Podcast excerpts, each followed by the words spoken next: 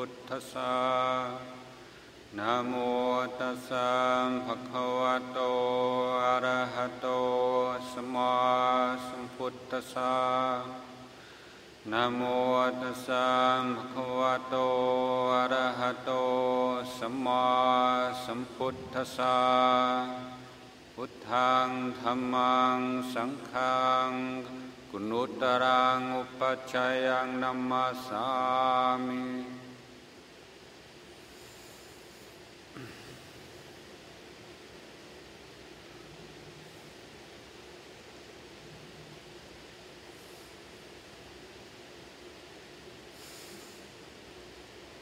So I'm very happy uh, to have this opportunity to meet with all of you this evening. I've only been in Singapore for a few hours, but have already received very warm, generous welcome.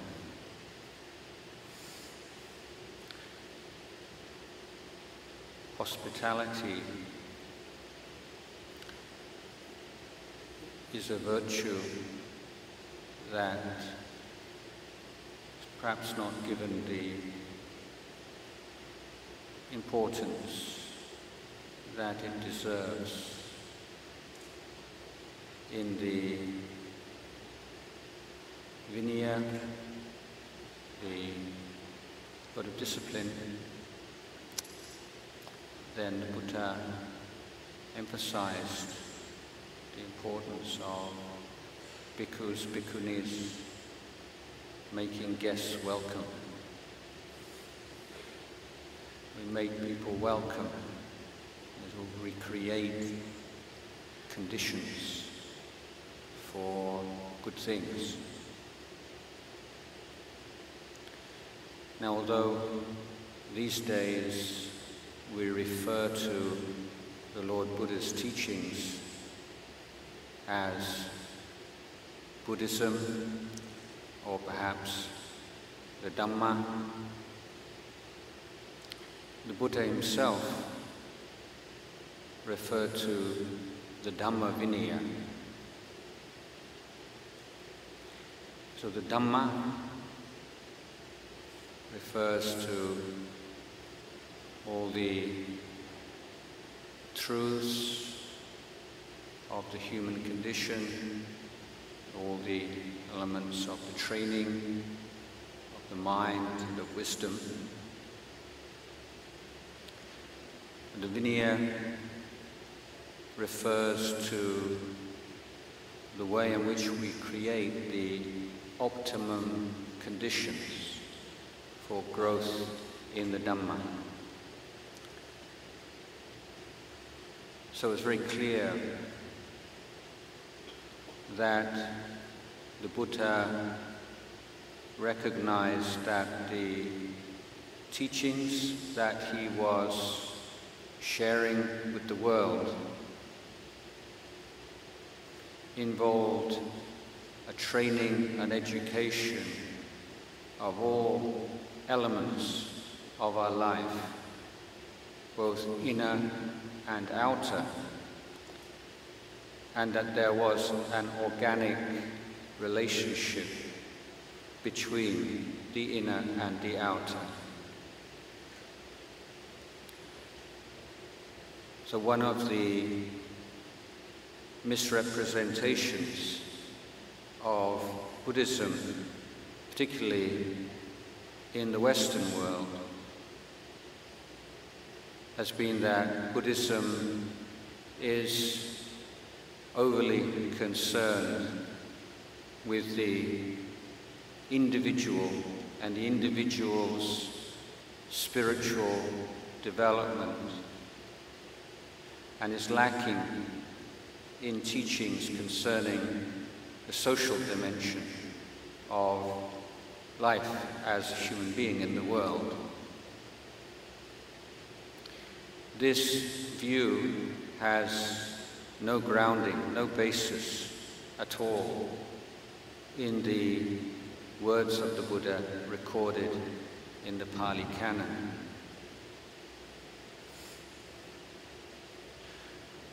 So the Vinaya is not restricted to the monastic code, but in the monastic code it reaches its um, most complete expression. In teaching young monks, I would often tell them that there are no guarantees in our monastic life. There are no guarantees that we will ever truly walk in the footsteps of the great arahants throughout the ages, at least in terms of our penetration of the Dhamma. But from the very first, first day of our life as a monastic, we are living within a form, every single element of which was designed by a fully enlightened Buddha.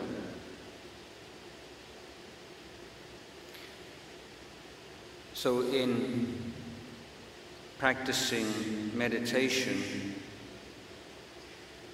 many young monastics can, can feel overwhelmed or feel um, guilty, perhaps, that while they are still struggling with hindrances and the same problems that they faced as a lay meditator, lay Buddhists are offering them alms and bowing to them and showing them great respect.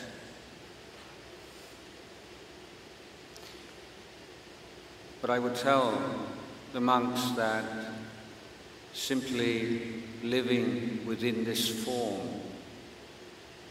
we have an immediate, direct connection with the Lord Buddha. That we may even consider the rules, regulations of the monastic order as the Buddha relics, not um, relics that are embedded or um, enshrined in stupas, but these are living expressions of the Buddha's wisdom and genius, and they govern and guide every step we take, every movement we make as monastic.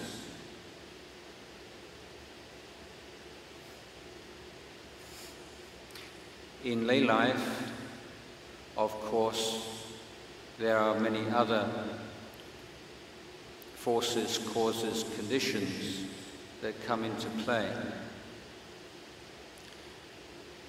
Nevertheless, we try, we should try as lay Buddhists um, to put effort into creating the best possible conditions we can to aid in our practice of the Dhamma.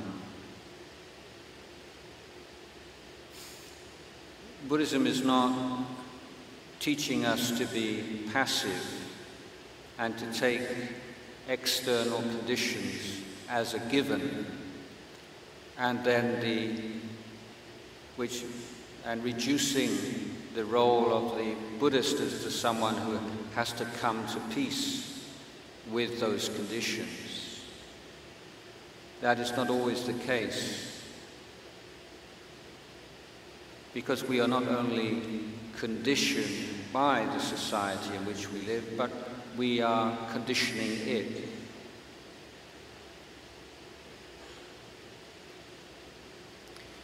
Now, although um, we usually, I think,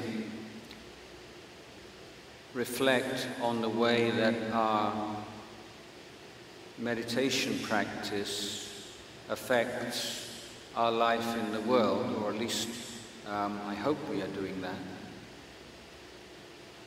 At the same time, we should reflect also on the ways in which our actions affect our mind.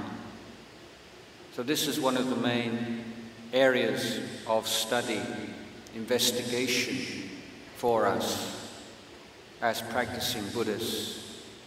The relationship between body and mind, how body conditions the mind, how the mind conditions the body, how our actions and behavior condition the environment in which we live the way that our environment conditions our thoughts and feelings. For lay Buddhists, the Buddha would generally articulate this training in terms of three areas, three elements that of dana, that of sila, and that of bhavana or cultivation. And at another famous occasion,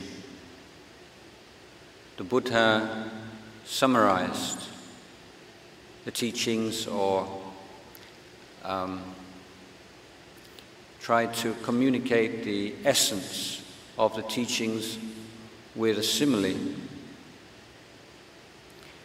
So, just as every single drop of water in every ocean throughout the world has a single taste of salt.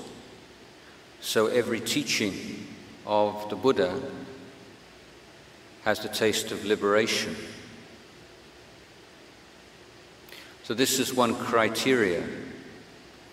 This is one way we can examine teachings, decide whether or not they are authentic teachings of the Lord Buddha the extent to which they promote liberation. So, giving is a teaching, a practice of liberation. And the liberation that we can experience through giving is the liberation from selfishness from possessiveness, from this neurotic grasping at the material world as this is mine. Leave it alone, it's mine. That grasping onto the material world, that attachment, that possessiveness, look at what that does to the mind how it makes the mind narrow and rigid, how it makes the mind poor. So, this is one of the ironies of the unenlightened condition that at grasping at wealth, our mind becomes progressively poorer The poverty stricken mind surrounded by riches. Because, as we know, however much we can acquire and hold on to, it can never be enough.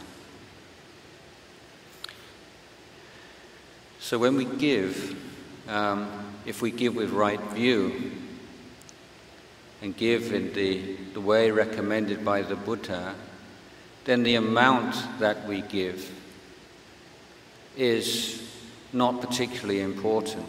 It's the intention with which we give. We can't quantify merit. We can't say we give $1,000 and we get 1,000 units of merit. We give $10,000, we get 10,000 units of merit.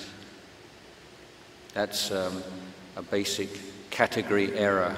It's a, a fallacious way of looking at our life in the world.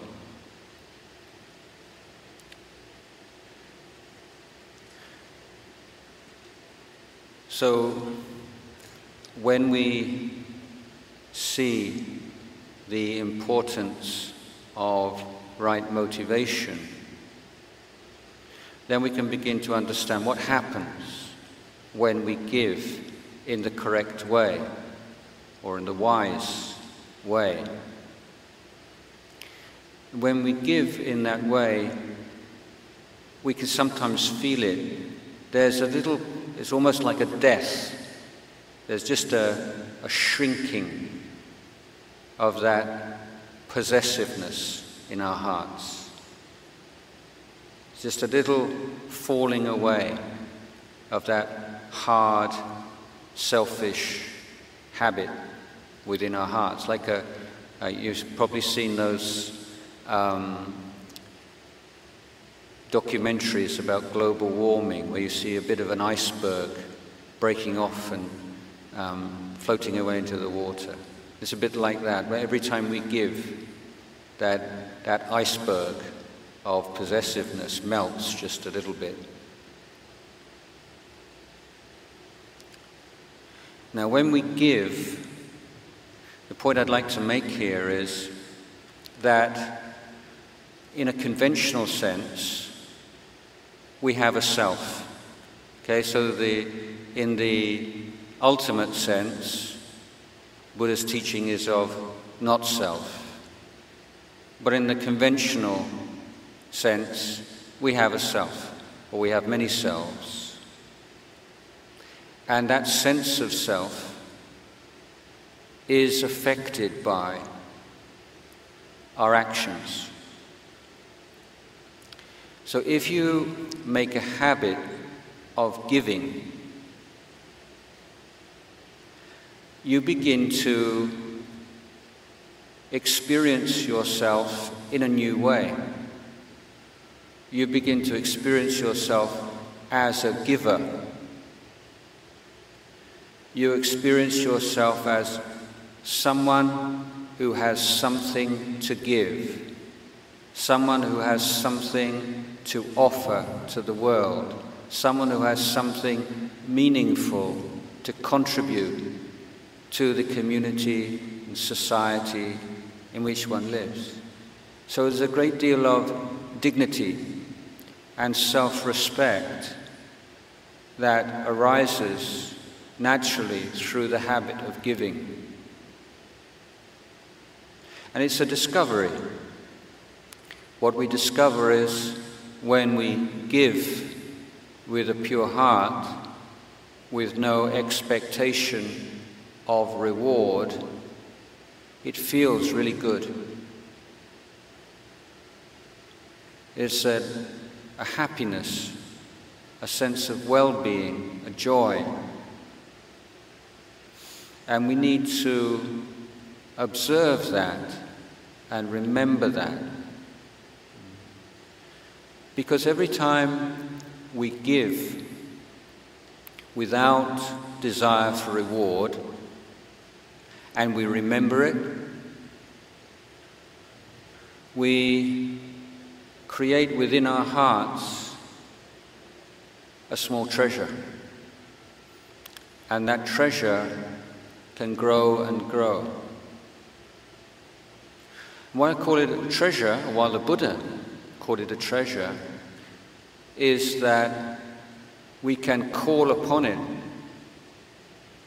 at any time throughout our lives. Now, let us compare that with the, on the occasions where all of us, I'm sure, have given with desire for some kind of reward. And at the time, we might be quite pleased with the results. But after that pleasure has passed away, time passes. When we recall that act of giving, we feel unmoved. We, we don't feel anything in particular. Now, the memory is the emotions evoked by that memory, if they do arise, other kind of emotions arise when we remember some kind of transaction. So our emotional memory is of a transaction. It has no transformative effect on our mind. But if we have given, shared something with another with no desire for any reward, even a word of praise, nothing at all, then we recall that act of giving. A month later, a year later, 10 years later, 20 years later, 30 years later, and that warm feeling of well being arises in our hearts. It's a treasure. So, the more you give away with right view, and I, and I say this is not in any way related to the, um, the amount of money or the, uh, you know, how big a gift it is. It's much more related to the purity of your heart when you give then you are accumulating a treasure. In the practice of meditation, many meditators become uh, rather obsessed with techniques um, and a particular technique, and feeling any failure um, or difficulty in meditation is a function of technique. Uh, we need a a, a new trick, a new skillful means to tweak our technique so that we can make the breakthrough that we crave. But if we expand our idea of bhavana, of cultivation, and we see that any way of using our mind such a way as to reduce the power of defilement and to increase the power of virtue, goodness in our hearts is a form of cultivation. And we can be um, experimental, we can be creative with this. We don't have to necessarily follow what is in the books. But even um, restricting ourselves to what's in the books um, there is far wider range of meditations that we can draw upon than perhaps many people realize. And one of the most powerful is the recollection of good actions that we have performed in the past, particularly acts of generosity. Now, if you're um, upset about something, um, depressed, uh, agitated, or you're in a lot of pain from some serious illness, then many meditation techniques um, become difficult to apply. If you're having respiratory problems, for instance, obviously meditation on the breath uh, is not going to be a possibility for you. But when we have a, um, like a toolkit of different methods and different ways of working with the mind, then we have a flexibility which is based upon certain fixed, invariable principles. So the invariable principles are that any meditation technique um, must involve the application of mindfulness, sati, clear comprehension, sampajanya, and atapi, the appropriate or optimum amount of effort. But in the a particular reflection, contemplation that we use, then we can draw upon that which is most useful at that particular time, place. So if we find that we are very lazy, then reflection on death is a very good way to start a meditation. Period.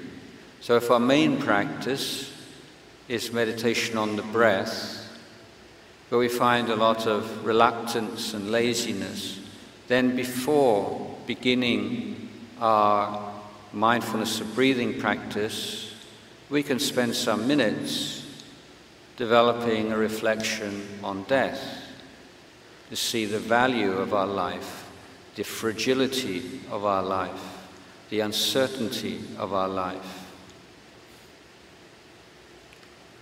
Or if we're feeling rather down and depressed, or feeling um, lack, lacking in self confidence, then the recollection of our good deeds in the past is a very powerful meditation. Because when we recollect our good deeds, our acts of generosity, then quite often and easily these feelings of bliss will arise, great feeling of joy in the heart. And that joy that arises from the recollection of good actions can take the mind beyond the, hin- the hindrances to meditation very effectively and can be much more powerful than our usual meditation technique.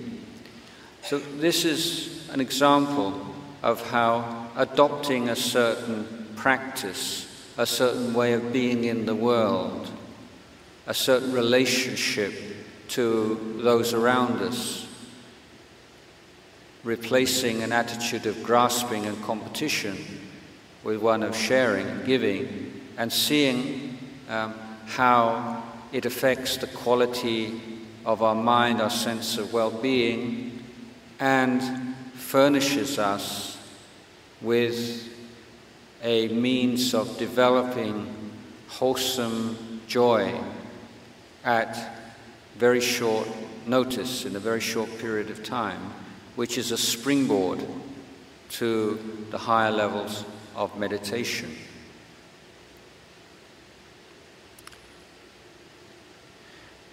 Keeping precepts is also a practice of liberation.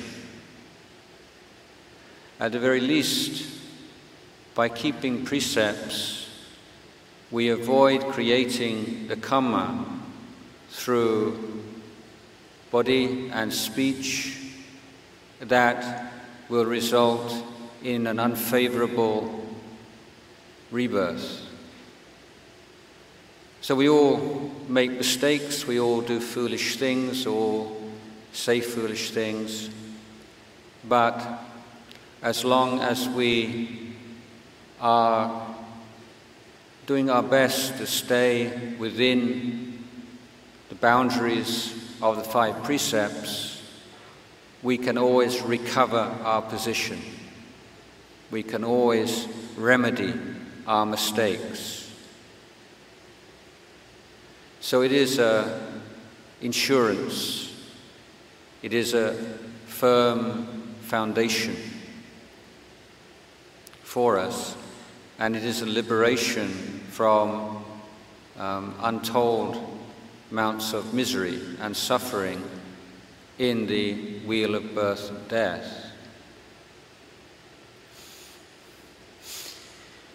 Now, in the um, in Ajahn Chah's early life as a monk, he had a great interest, fascination, almost obsession with the monk's discipline. And when he finally met his teacher, Ajahn Mun, or Luang Pu Mun, the first question that he asked was not about meditation as such, but about precepts and the monk's precepts, because he'd been studying um, or you almost call the, the Bible of the Thai forest tradition, uh, which is a commentary on the uh, monk's discipline written in Sri Lanka um, thousand or more years ago and translated into Thai in the mid 19th century. And this book is incredibly detailed.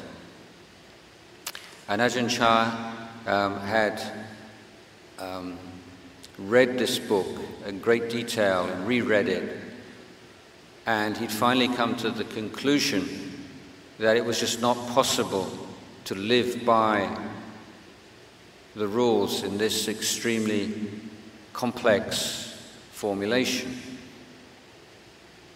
So he, he wanted to ask Mun, what's the best way for a monk to uh, practice to keep all of the rules in the correct way.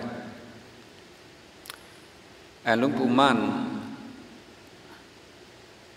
said to him that there are really only two things that you need to worry about.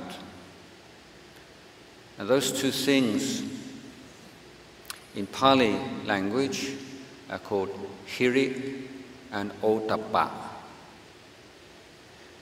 Now, these two words are, a real challenge for translators, particularly translating Pali into English or into European languages.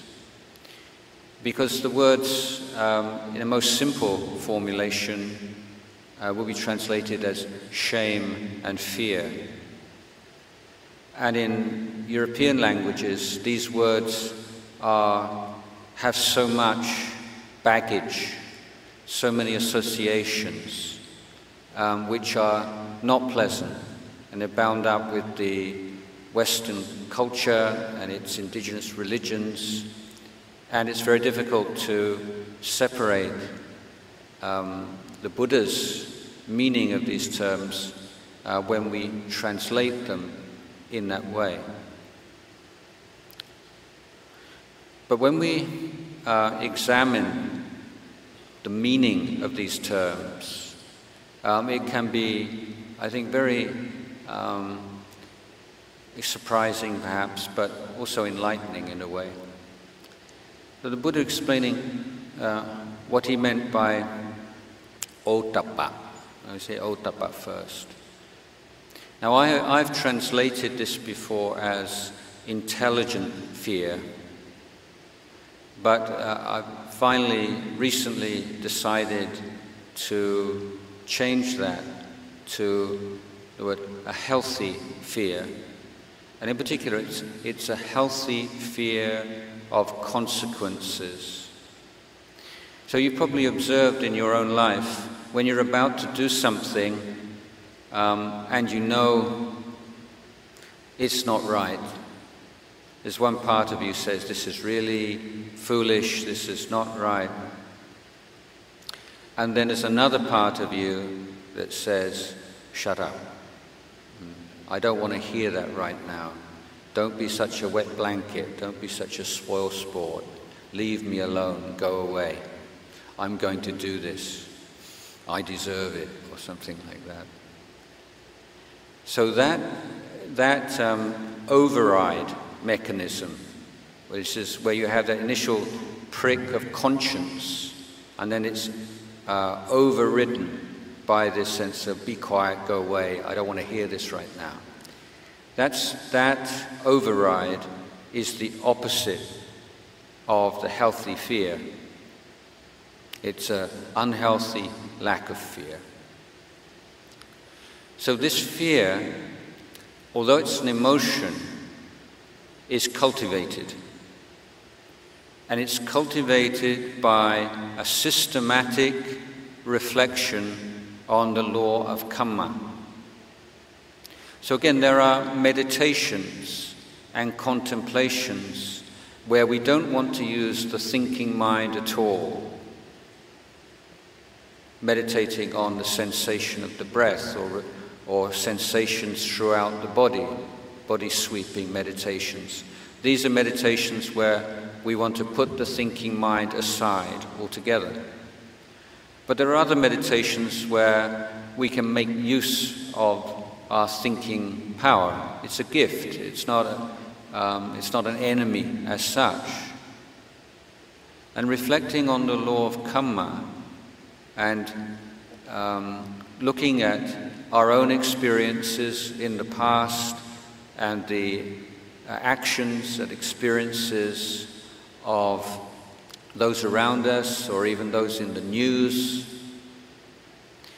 um, allows us to see clear patterns, correlations, when certain kinds of actions have certain kinds of results, certain kinds of speech have certain kinds of results, they have consequences.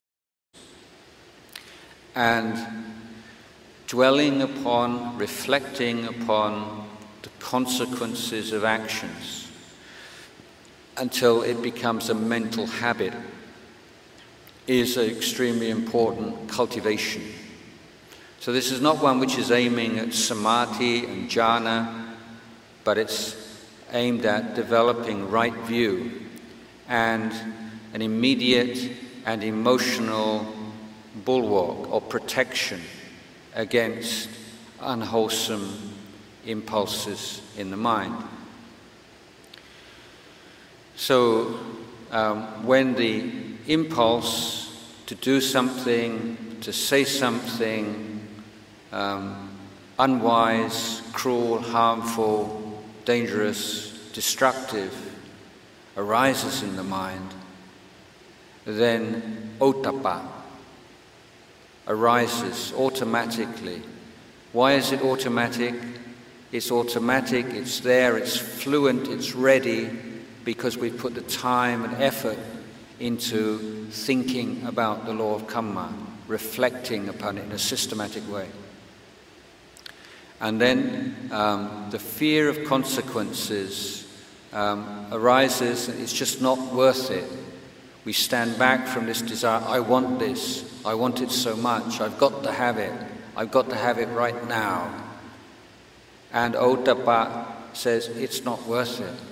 It's going to cause suffering for yourself, it's going to cause suffering for others. Um, it's going to have consequences in the short term and the long term.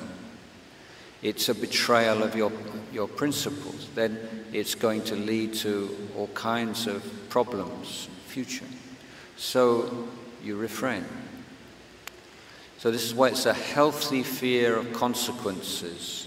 It's not brainwashing yourself, but it's based upon observation and learning about experience. Now, just now I said that ultimately um, our life, our body, and mind are without any independent, self existent entity called me. In other words, it's selfless. But on the conventional level on which we lead most of our lives, we have a conventional self. Um, so if I um, if I'd have arrived at Bangkok airport this morning and at the um, police check uh, refused to give my passport and said that's meaningless, it's just a dream, all you see before you are the five khandhas arising and passing away according to causes and conditions, they wouldn't have let me on the plane. Um, so um, the wise person recognizes when to um, adapt to conventional labels and uses them skillfully. And it's in our life we have many conventional identities. We have an identity as a son or a daughter, grandson, granddaughter, as a brother, as a sister, as a parent as an employer, as an employee, as a citizen, as a member of the human race, as a Buddhist. So many different identities. And we reflect on these identities. Again, we give ourselves some time to reflect systematically. Okay, what does it mean to be a good son or a good daughter? What is, what, how can I be a son or a daughter or a brother or a sister or a parent in a way which expresses my ideals, expresses all that I find good and noble? And we reflect on those that we look up to and take as role models and examples and inspiring figures in our life. And we develop a cluster of perceptions and ideals that become very clear in our mind. And then when we are about to act or speak in such a way that directly conflicts with those freely adopted ideals and um, aspirations and standards, that sense of um, conflict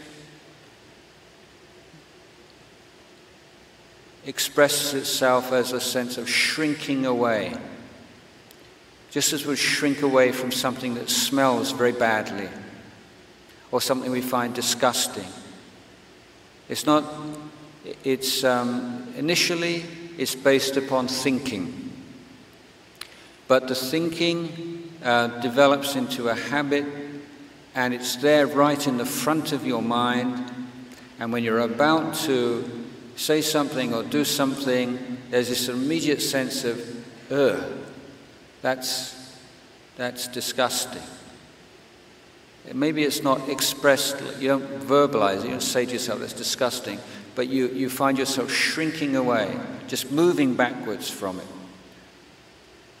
So, this is what we call intelligent or healthy sense of shame in the Buddhist teachings.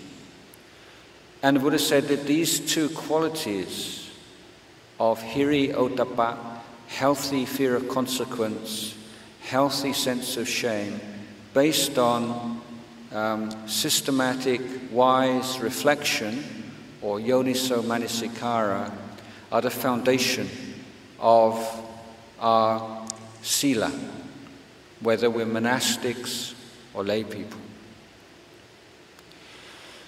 Now, a few more words about sila because um, I think it is a topic often misunderstood.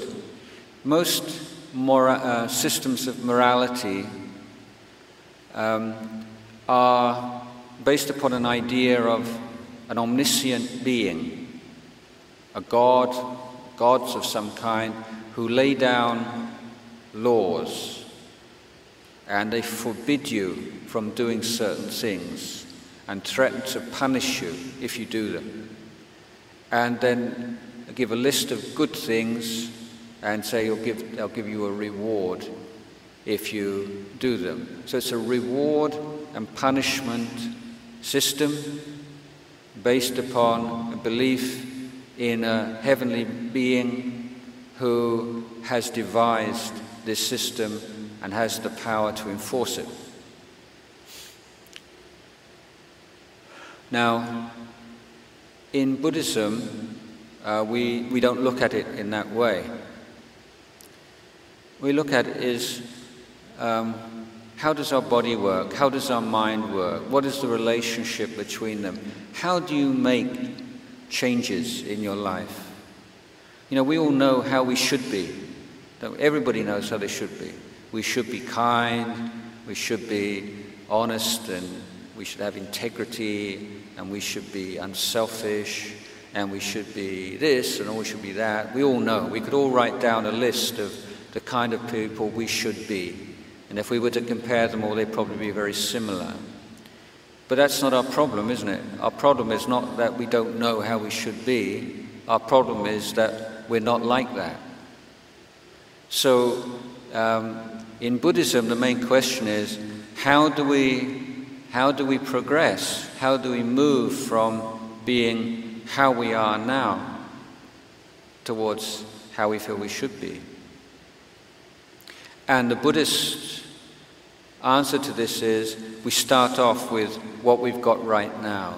Don't start off with some idea that you try to model yourself upon, but start off with right now. Why, if you're unself, if you're selfish, why? What are the causes and conditions? What's going on? What can you do right now? What can you do today um, to improve things?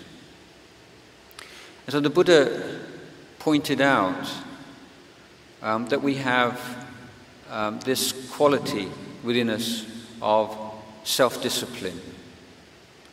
We are not completely the creatures of our instincts. We do every day decide not to do certain things. We say no every day for some reason or another. So we have that capacity within ourselves. And that is the foundation for the training in Sila. Now, we cannot make a decision to be kind. We cannot make a decision never to get angry with anybody ever again because now we're Buddhists and we're disciples of the compassionate Buddha. If we do make that kind of decision, then we'll fail and they'll be full of self aversion and lose our confidence in our ability to transform our lives. But that's based on basic misunderstanding of the way our bodies and minds work. So, what we can do, and this is not at all idealistic, it's completely practical, we can individually or as a group, as a family, uh, say, Look, my mind is full of impurities. You know, I get angry, I get jealous, I get greedy, I get selfish, um, and uh, I'm working on those things. It's a long term project. I'm trying my best. But right now, I promise you that no matter how angry I get with you, how irritated, how if I lose my temper, I will never hurt you. I will never hurt you physically. I will never abuse you verbally. And that is, the Buddha said, that is the greatest gift that you can give to the people around you. He called it uh, Mahadana. So it's not just ordinary dana, it's, it's great dana, it's Mahadana, because what we need more than anything else, what we all want more than anything else, is to feel safe. And when you take that first precept, you are giving the gift of safety and that freedom from fear to all around you. And that's the most beautiful gift. And you're not only liberating yourself from that compulsion to act upon those angry and cruel others, but you're giving all those around you the liberation from fear. It's a beautiful thing that we can all give immediately, right now, today, no matter how spiritually developed we are or undeveloped. We can all just make a decision. Even if I feel angry, I'm not going to hurt anybody. So, this is, this is the power of Sila. Mm. We use our ability, our inherent, our human gift of refraining from actions that we feel are wrong or inappropriate. Now, when we act in a certain way, again and again and again, it develops a habit. It becomes easier and easier and easier. So just as if you lose your temper with somebody once, then second time is easier, third time is even easier, and before long it just becomes your habitual response to certain stimuli, certain situations. You can create a counter habit of not expressing them. It's as simple as that. It's nothing mystical, it's nothing incredible. It's just very basic common sense that um, even the most violent and cruel person um, is merely following a habit. There's not some inherent quality of cruelty. It's just someone who has acted cruelty, spoken cruelly, again and again and again, perhaps not only in this life, but in past lives. So it's not a matter of denying some inner essence, it's a matter of very patiently creating an, uh, the habit of not acting in that way.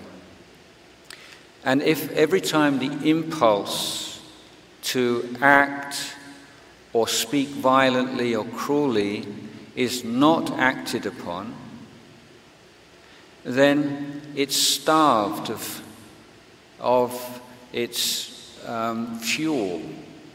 And so it's like a muscle.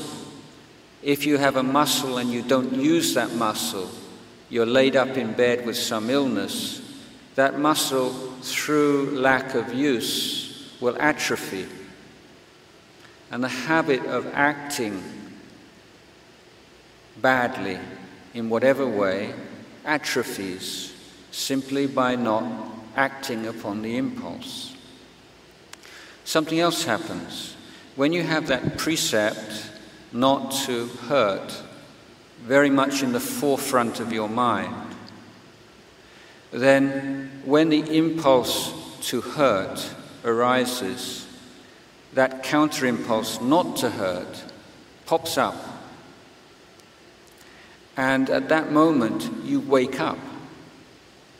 That's a moment of awakening, a moment of liberation, moment of when we are liberated, freed from that blind, unconscious habit.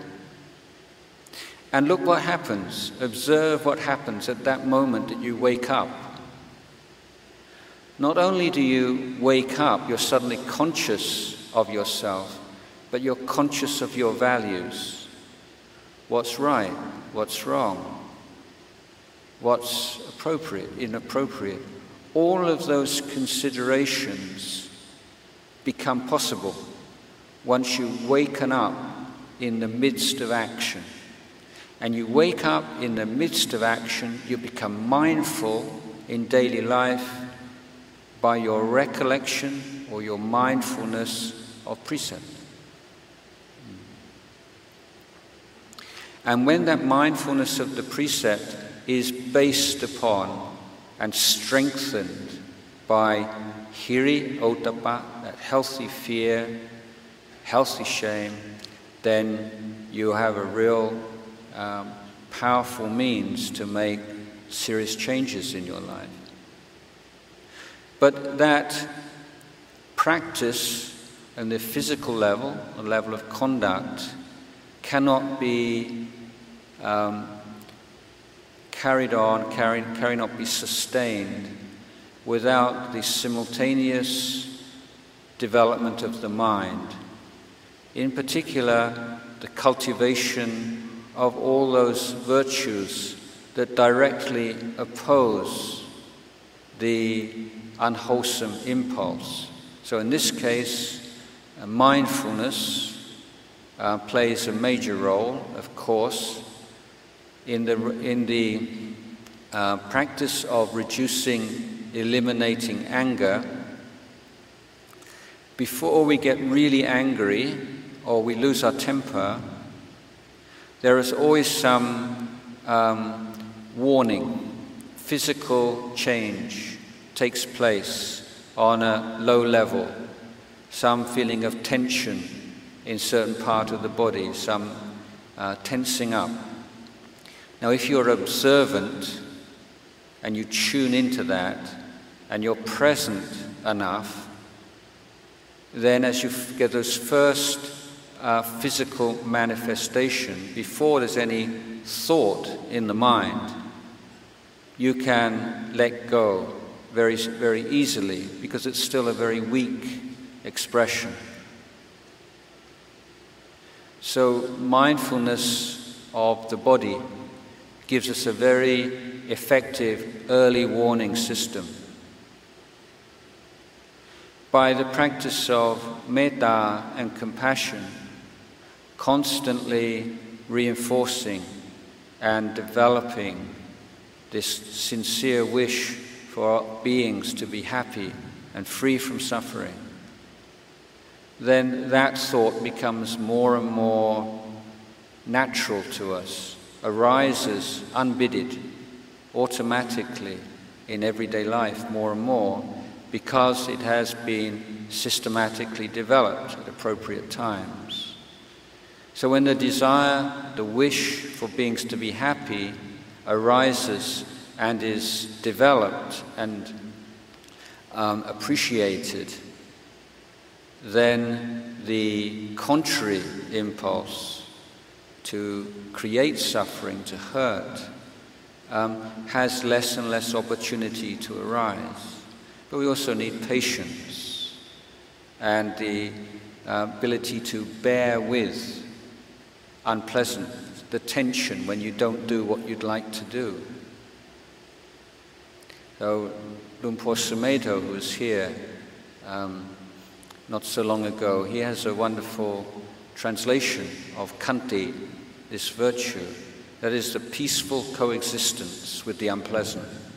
So patience is not like gritting your teeth and looking at your watch and how much longer till it's over. Um, it's, there's an element of peace and acceptance of what is unpleasant.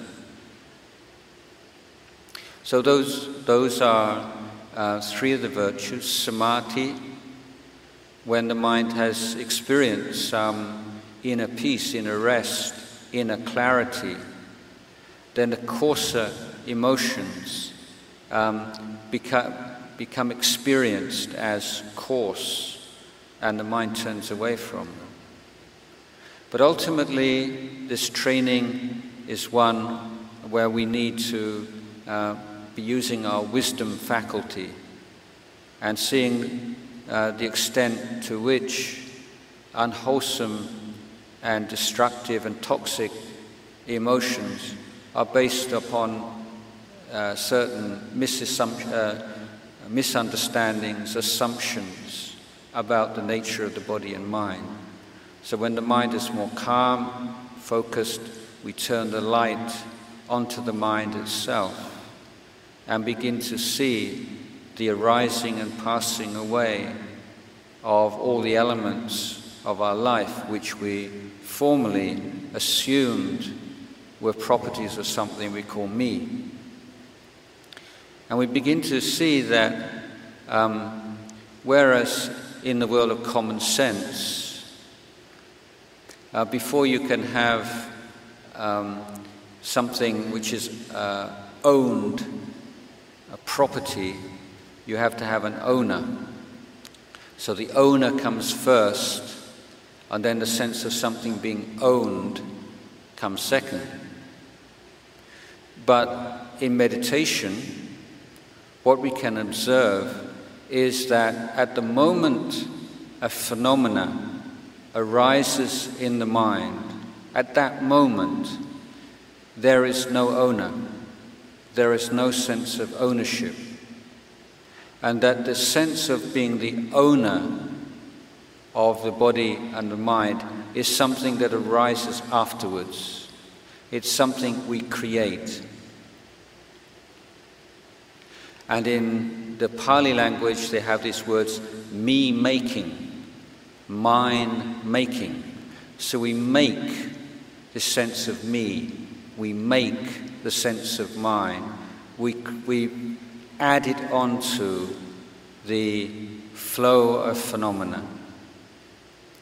And so, in, in practice, ultimately, uh, we're, looking, we're learning how not to, not to make. So, it's not a matter of getting rid of ego or getting rid of this or getting rid of that, um, so much as not creating it in the first place. And, and this is where the um, liberation, true, highest liberation comes, the extent to which we can see that it's this idea of an owner of experience which we create through lack of awareness of what's really going on in the body and mind.